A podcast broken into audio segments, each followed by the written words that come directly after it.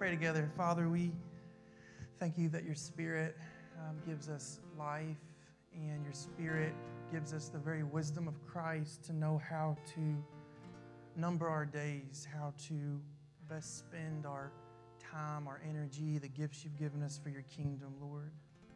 Thank you that you've called us to a higher calling in Christ Jesus. Uh, and all of our days, even the ones that feel insignificant, um, they count, they matter, Lord. Help us to use all we have and value all we have and make much of it um, for the kingdom of God and for the name of Jesus. Lord, we thank you for your perfect gift of Jesus, in whom we have life, in whom we have forgiveness, in whom we have um, just eternal love and fellowship with you. We pray that we would gladly offer up, Lord, our the best of what we have in our our finances to say that we love you and we want to give you all we have. So, Lord, bless our tithe, our offering. We trust that you are our provider, Lord. We pray these things in Jesus' name. Amen.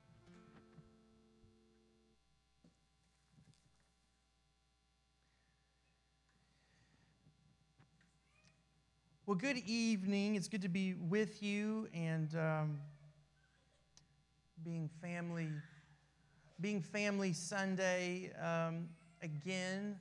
I'm not going to preach out of Revelation. I started preparing a sermon in Revelation again this week, and I thought, it's Family Sunday. And so I, I uh, preaching on, I think, the most important subject maybe in the Christian life, but less symbolism to follow with and understand uh, um, as, as we go, perhaps. Um, but it's good to be with you. It's good to be in God's Word. And uh, children, I want you to pay attention. I want you to sit up and see what God wants to say to you this evening as well, because Jesus wants to talk to you too about what it means to follow Him. So we're going to be in Luke chapter 18. Luke chapter 18, verses 1 through 8.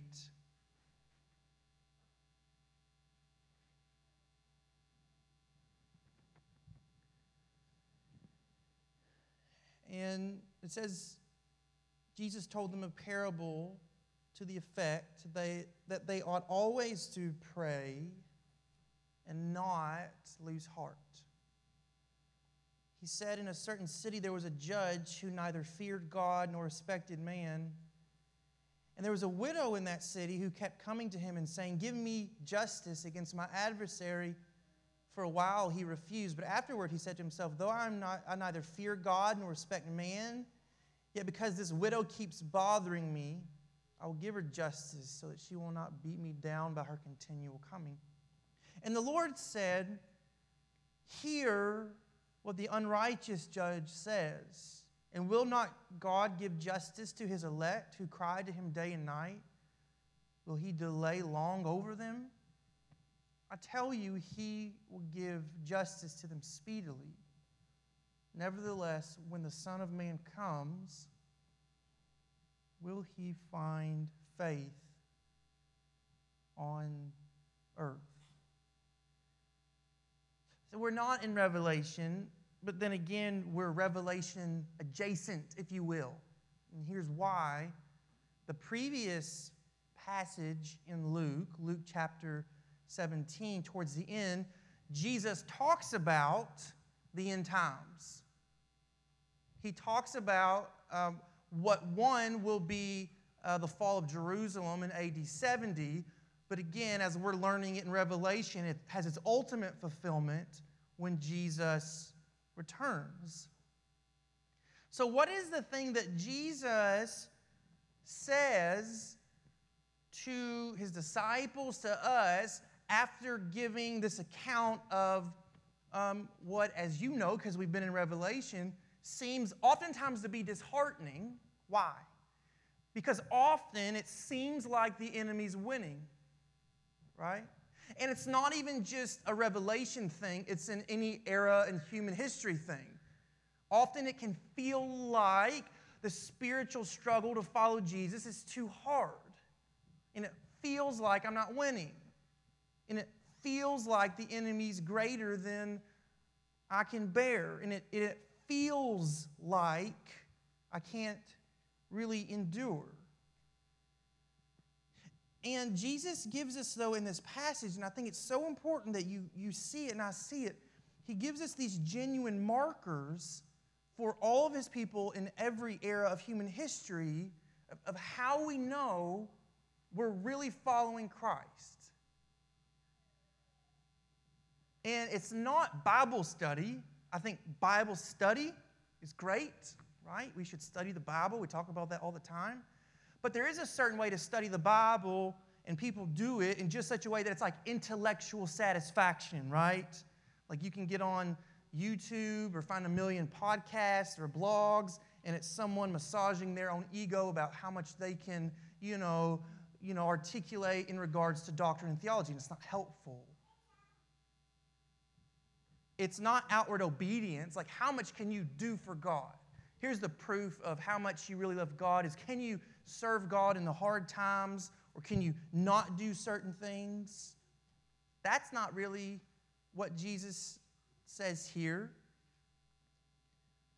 What Jesus says is really the qualifier for someone that's truly a genuine Christian, and it can be seen in the hardest struggles of life, is this they pray.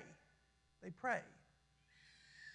And even at that, I have to qualify it because there is a kind of prayer um, that's like rote, you know, it's liturgical. Like I pray these prayers because I've always been told to pray these prayers, and it's kind of its own works righteousness because I said these prayers to kind of get God off my back for the day.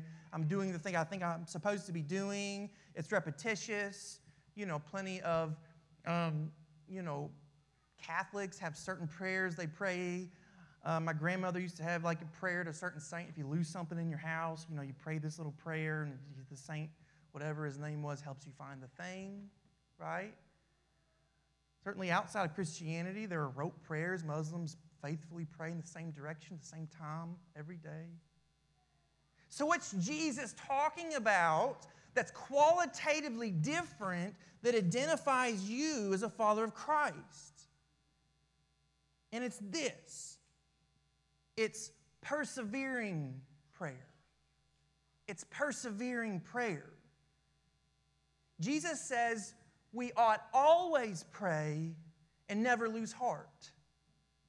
So we're the kind of people that pray always. Now, that doesn't mean like 24 hours a day, like I can't drive a car, I can't work, I can't feed myself because I'm praying. Like I, am not, I can't, I'm praying, leave me alone.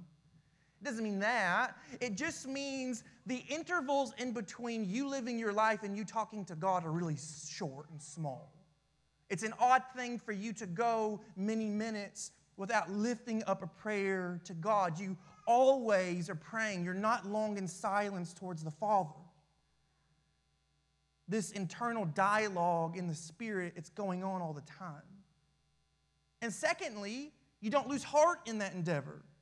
You're never so discouraged by anything that happens in life that you quit the work of prayer. You never cease, you never lose heart in the endeavor. So I think that's, a, that's, a, that's an accurate picture or portrayal of a genuine follower of Jesus that always prays and never loses heart no matter what the spiritual burden and trial is. So, what you have to do, what I have to do, is hold up that perfect portrait that Jesus just drew and then hold up your face and say, Does my Christian discipleship look like the Christian discipleship Jesus just described? So then, why don't you and I pray always and, and never lose heart? Why would you and I cease to pray? Why would you and I cease to be discouraged? I think Jesus shows us here in the first reason why it's simply this we think about God wrongly. We have a, we have a picture of God in our head that's incredibly inaccurate. Verse 2 it says, In a certain city there was a judge who neither feared God nor respected man. And there was a widow in that city who kept coming to him and saying, Give me justice against my adversary. For a while he refused, but afterward he said to himself, Though I neither fear God nor respect man, yet because this widow keeps bothering me, I will give her justice so that she will not beat me down by her continual coming. So there's this judge, there's this sort of magistrate that Jesus is telling in this story. And this judge does not fear God. So he doesn't care about what's right according to, you know, Jewish standards of the Mosaic law. He doesn't care about, you know, uh, some judgment to come. He doesn't care about fairness and whether or not he's being fair in the sight of God. He doesn't care. And then he doesn't even have respect for man. So he's not even trying to like keep up appearances to appear like a righteous judge which is kind of refreshing given the kind of politicians we have. At least he's just honest. Like, he doesn't care, he's just doing it for him. He's not a just judge. And this, this widow, she's been taken advantage of probably because she's a widow and she needs legal help for some wrong done to her. And he doesn't care. He doesn't care. He's not listening. And I want to ask you a question How often do we project that same image on God? Perhaps we don't think he's this immoral villain, but how often, and I think this is the point of what Jesus is saying, we imagine that God is kind of aloof. He's not really approachable. He, he really wished we weren't talking to him um, we feel like there's something disqualifying in me as the one praying as to why God wouldn't listen to me. There are like these other notable, you know, more pure Christians that God's paying attention to, but God's far off when it comes to my prayers. And when we look at the Psalms, we see something of um, an identification that David would have with that. In Psalm chapter 13, the psalmist says, How long, O Lord, will you forget me forever? How long will you hide your face from me? How long must I take counsel in my soul and have sorrow in my heart all the day long? How long shall my enemy be exalted over me? So it's not a foreign feeling for a Christian. And I think this is a really, really important lesson. This is not a foreign feeling for a Christian. And if you've ever prayed um, for a wandering child, that, that you love dearly that doesn't know the Lord, if you've prayed um, for a family member or a friend that, gosh, you just, you hurt for them and you want to see them know the Lord, um, if you've ever wrestled against some great sin that seems to keep winning over you, right? Perhaps there's been a season uh, in your life where uh, finances are really tight and you're like, God, I'm pretty sure you don't care here. Perhaps it's, a, it's, a, it's your own marriage that, that seems to maybe live on the rocks. And certainly when we think about like end times persecution and we think about hostility in the culture and kingdom affairs, it's really easy to come to the same conclusion that I think Jesus is getting at and that we see David, you know, kind of it resonates with him in his prayers. God, you don't care. You really don't care. John Calvin says this God does not all at once grant assistance to his people because he chooses to be, as it were, wearied out by prayers. I love that. And that, how however wretched and despicable may be the condition of those who pray to him, yet if they do not desist from the uninterrupted ex- exercise of prayer, he will at length regard them and relieve their necessities. Entertaining this conviction, let us contend against our impatience so that the long delay may not induce us to discontinue in our prayers. You see what he's saying? He's saying God often will show himself to be a hard, uncaring God so that your faith will say back to God, Nuh uh, I know that's not true. God pretends to be careless so that you in your faith will go, No, Lord, you're growing me here. You're testing me. I believe you're not that thing. And I will grow and I will believe you will come through in your own time. And, and I want to say to you, it's your continuing to pray, it's your willingness to pray, or your willingness to give up in the pursuit of prayer that shows the nature of your of my faith.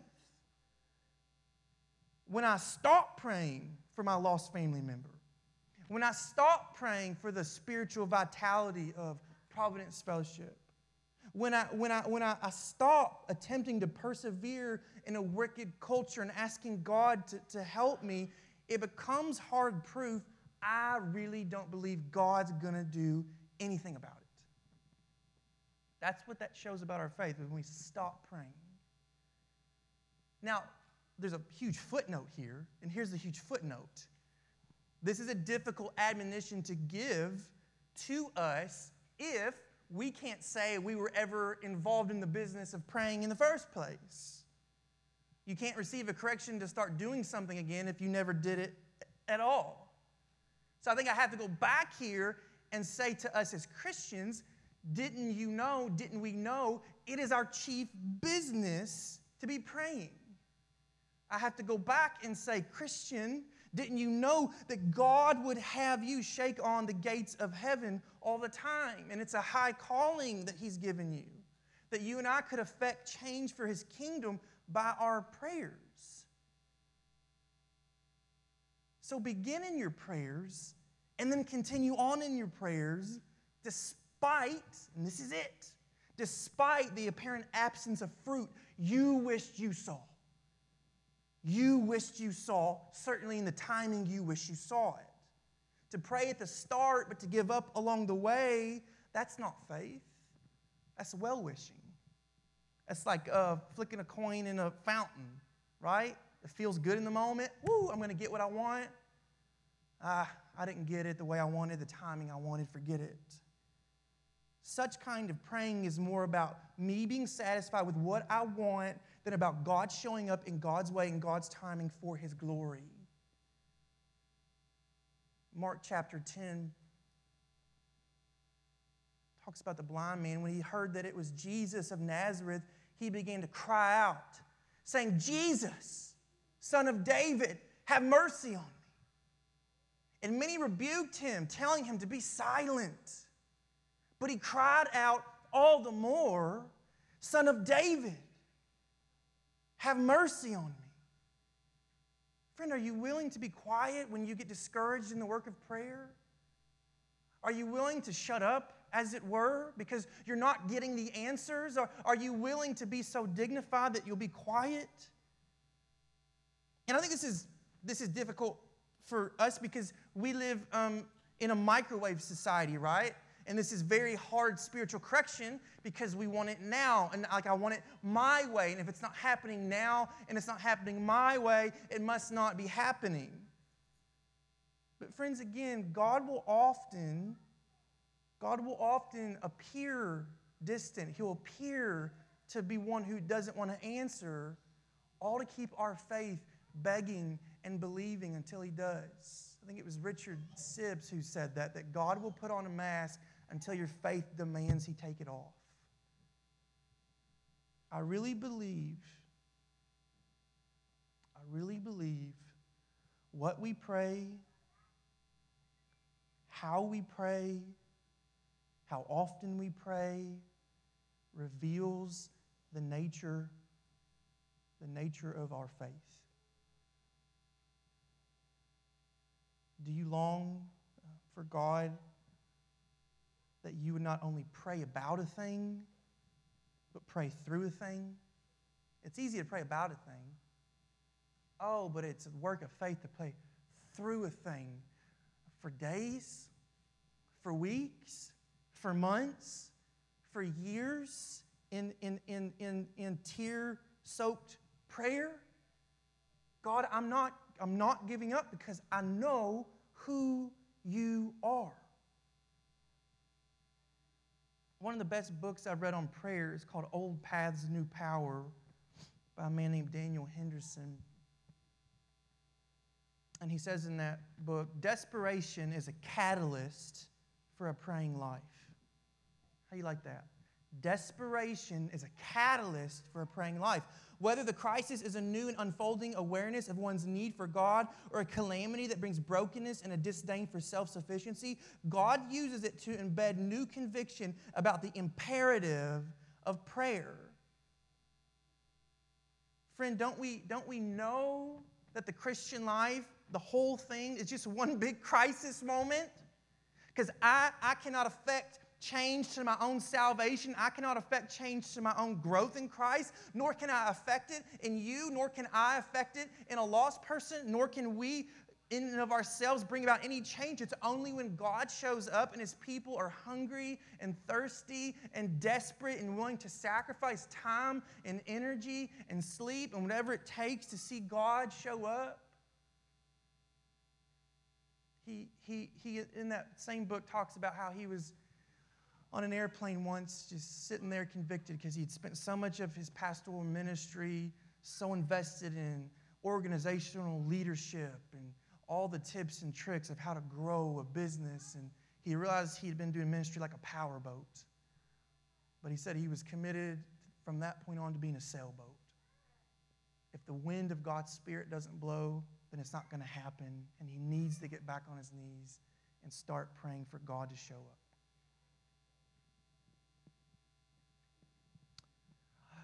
Be it um, analog or digital Get yourself a prayer journal. Get yourself a prayer journal. It's, it's amazing that as important as prayer is for the Christian, it's incredibly practical the way we do it. Get a prayer journal. Whether you've got a, a, an iPhone or an Android, there's some, there's some stock notes app that came on that phone. If you don't like it, there's 15 more you could download, I'm sure. Go to, go to the store and get a little notebook whatever, and begin to write down the things for which you know God would have you in the Spirit pray that His kingdom may come. And you fill that notebook with the names of your lost coworkers, and you fill that notebook with the sins you struggle, and you fill that notebook with the things you want to see God do in your life for His kingdom, and you pray and you pray and you pray and you believe God's going to do it. And even to like, come down simply here, and I think sometimes we make things far more complicated than they are. What, is, what does it mean to even to pray? And that, I think, is as simple as it could be. Um, just if you've ever used the acronym ACTS. I know sometimes people say, well, I don't know where to start in prayer. It's, it's really easy. Just, just ACTS adoration, confession, thanksgiving, supplication.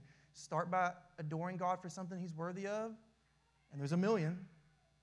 Move on to confession, something that you struggling with your sin. There's a million of those too. And then thank God for something. And then move on to supplication intercession where you both pray for yourself and the needs around you. And give that the best of yourself. I don't know that there's a, there's a better thing I could st- stand up here and say to you as God's people. Give the best of yourself to your prayer life. I don't know if I said it a while back. Uh, maybe I did, but it's worth repeating a man is not greater than his prayer life. No man, no woman is greater than their prayer life. Let the Spirit sanctify you as you do what feels like really slow, really hard, inefficient, sometimes useless work. But prayer is the stuff through which God works. It's the most important work you will or won't do in your lifetime. Prayer is the most important work you will or you'll choose not to do in your lifetime. Slow down. Slow down. Maybe you need to go get the analog journal because your phone is a horrible form of addiction of looking at junk on the internet or you're obsessed with social media and you just need to get rid of that. I don't know. But slow down. Slow down. We, we've talked about this. I think we stay so busy and we're so fast paced, we don't even have the time to even consider doing this great work because the devil's got us so busy doing everything else. Slow down. Pray. And then I would say to you men, you, you are, and and I'm saying it, me too, I need this rebuke sometimes. you are, we are failing our families if we're not praying with our families daily. Pray with your children at night. Pray with them in the morning before they start their day. You're setting the tone for what they value at a young age. Pray with your wife. Pray with your children. Let prayer be a cornerstone in your home.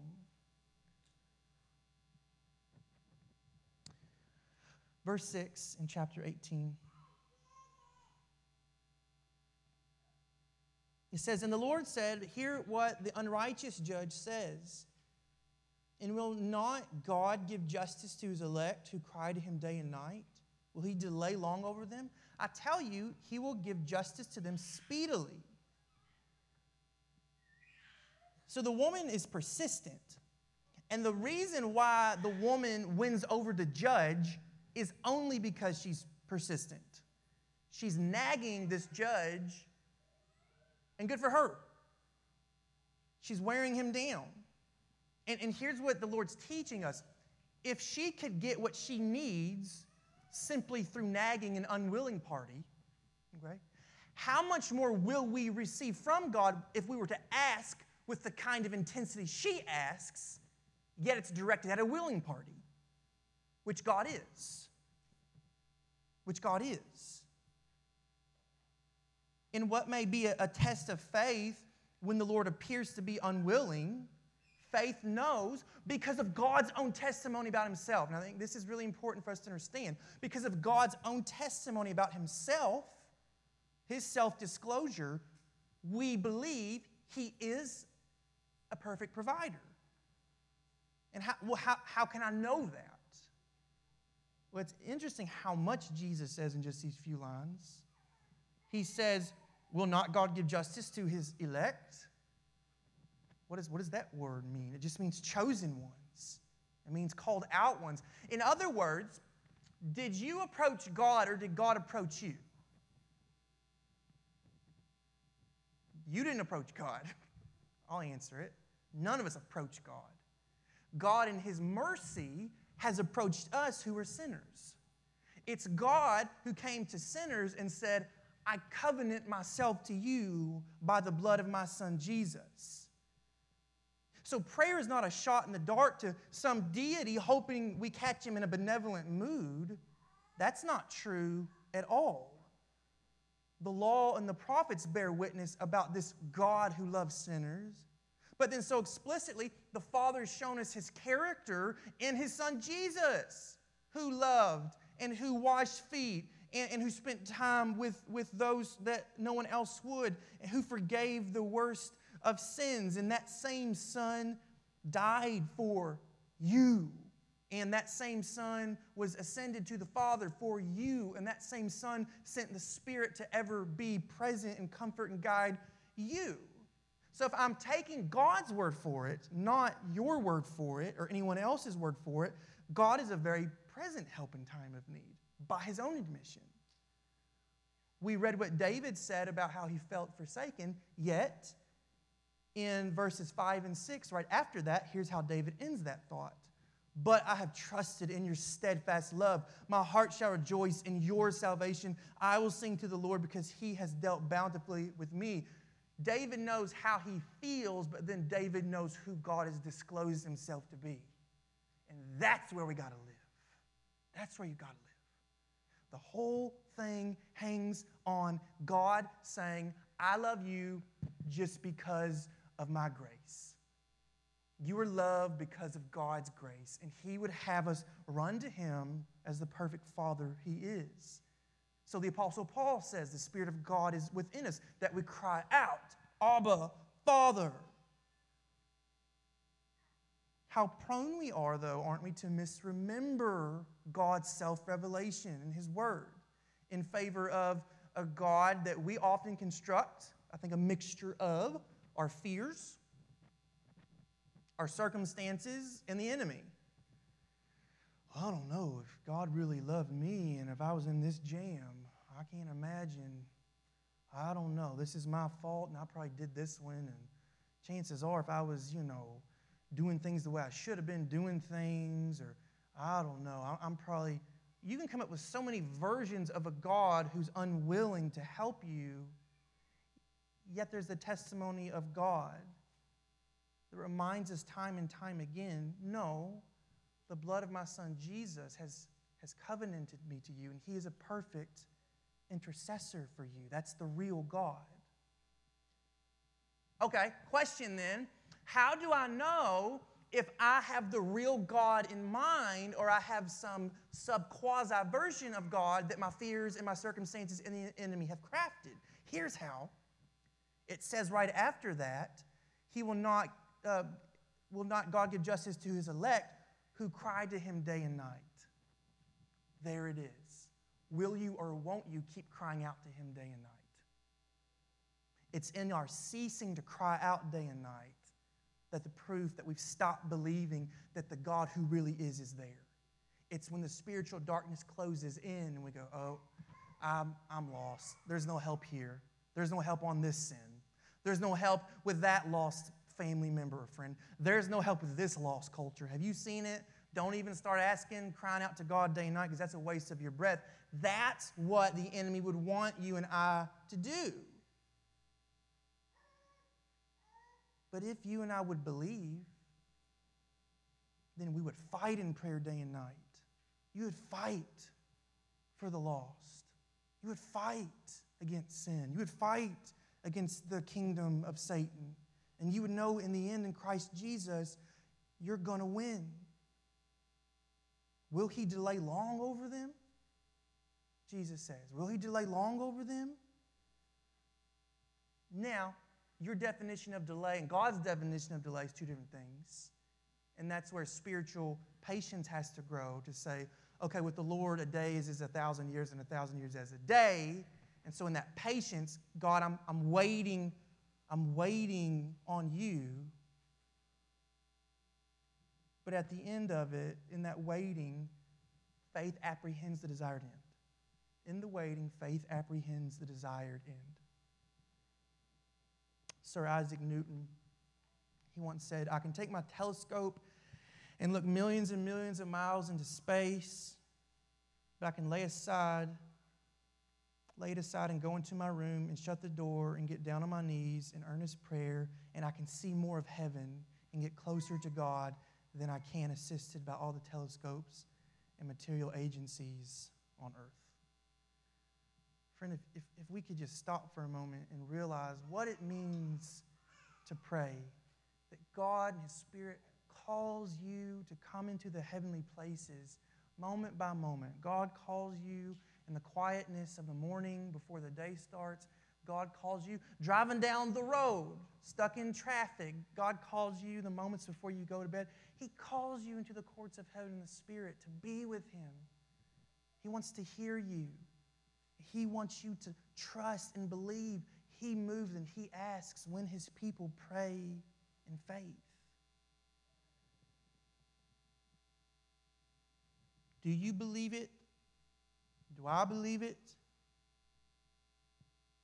God is a loving, listening Father. It's a yes or no question. Jesus is a friend, and that'll never change. The Spirit is ever present. We believe these things. If you do, clean your windshield. I'm terrible about when my windshield's dirty and I run out of the stuff. I go months before I refill it. And then I finally, I don't know, some wild hair, I'll go buy some fluid and put it in there. And I clean my windshield off. And it's like, wow, I could have been driving around with this kind of clarity. So we do that all the time to God. Run back to the self disclosure of who God is. Be, be warmly reminded of who this God is and who He is to you and His Son Jesus. And if you did, you would by faith pray and you wouldn't quit. So I say to you this evening pray and pray some more. Pray and pray some more. I think, I think that a church, even as small as, as we are, our little church family here, I think if we really gave ourselves to the work of prayer, I think that we could affect so much more change for the kingdom of God than the biggest church with all the resources in the world could do in a thousand years without prayer. And I'm not wishing some big church doesn't pray. I'm only making the point if God's people prayed, if God's people prayed, God would do what He said He would do. He would show up in might and He would show up in power and He would show His glory in a way that only He could show His glory. It hinges on, it hinges on desperation. And so it's kind of, it's kind of there's, there's two answers to Jesus' question here. In verse 8, it says, Nevertheless, when the Son of Man comes, will he find faith on earth? When the Son of Man comes, will he find faith on earth? No. No, if if we're the kind of people who think, you know, God is really distant and I've prayed and it hasn't worked out the way I thought and it feels slow and I, I just can't believe that after all these years of praying, it wouldn't seem like things would change. I don't know. Surely, surely prayer is a wasted endeavor. For that person, it's a big no. But I, I, I want to believe and I want to implore us to let it be a yes. I believe prayer is worth the best of my time and the best of my energy because I know who God is not and I know who God is in the cross of Jesus. And I know that by faith, all things are possible and God will show his glory in my life, in my, in my children, in my marriage, in, in, in my church family, in the culture in which I live. Will I be desperate enough, though, hungry enough, thirsty enough to keep asking and keep asking? I pray that our answer collectively as Providence Fellowship is just yes. It's just yes. Father, we thank you for your word because it is the great clarifier. Oh, how it, it brings a, a simple truth, it brings a simple peace where we can run amuck in life. God, your word just simply tells us who you are and what it means to live for you.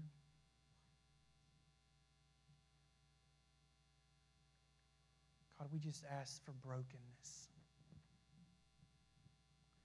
I don't know what else to ask for, Lord, than you would just break our hearts. I don't know what to ask for other than all the, all the things that satisfy us and all the, all the temporary happiness and securities and examples or excuses we have for what the good life is, that God, you would just make those crumble in us. And we would just, we would just be broken for your presence. We would be broken for your power. We would be broken for your kingdom to come in a way that only your spirit can bring it, Lord. So would you, would you give us just a renewed brokenness, a renewed desperation, a renewed hunger and thirst for Jesus.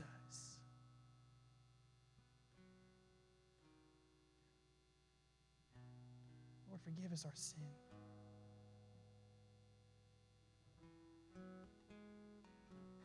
Forgive us our, our lovelessness towards you, our coldness towards the things of God. Lord, would your spirit, like a sharp knife, just cut down deep expose the darkness and shine the light of Christ